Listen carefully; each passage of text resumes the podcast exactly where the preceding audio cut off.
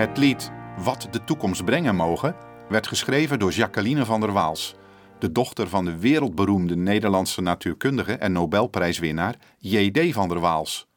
Jacqueline, die leefde van 1868 tot 1922, was een gelovige dichteres, schrijfster, vertaalster en lerares. Ze schreef vele gedichten en liedjes, waarvan er een aantal op muziek zijn gezet.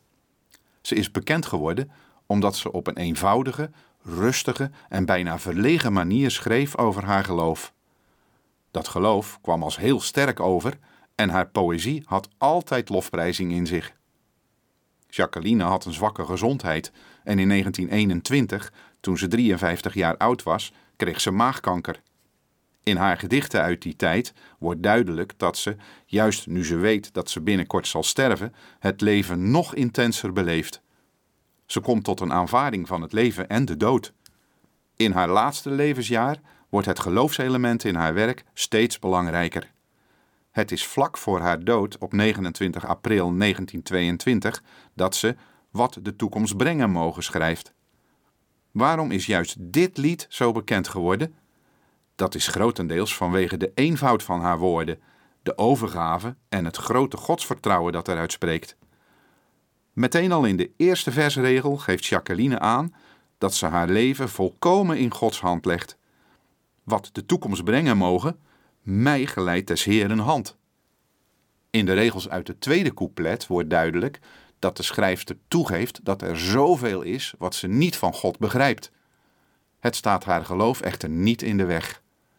Heer, ik wil uw liefde loven, al begrijpt mijn ziel u niet.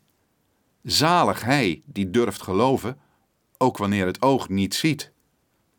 Het lied heeft vier coupletten, drie van acht regels en het laatste couplet met maar vier regels. Waar de weg mij brengen mogen, aan des vaders trouwe hand loop ik met gesloten ogen naar het onbekende land. Dat vierde couplet kun je zien als een antwoord op het eerste couplet, dat eindigt met twee leeropdrachten aan haar. Leer mij volgen zonder vragen en leer mij slechts het heden dragen. In het vierde couplet zijn zulke opdrachten niet meer nodig. Als je met gesloten ogen naar het onbekende land loopt, dan hoef je niet meer te leren. Er is een totale bevrijding van het aardse bestaan. Jacqueline wist toen al dat ze ging sterven en dat ze haar heiland zou gaan ontmoeten. Tegen het einde van het lied wordt duidelijk dat ze het lied heeft geschreven vanuit het volledige vertrouwen en de volledige overgave aan Jezus Christus. Dat ze niet alles begrijpt, staat haar geloof niet meer in de weg.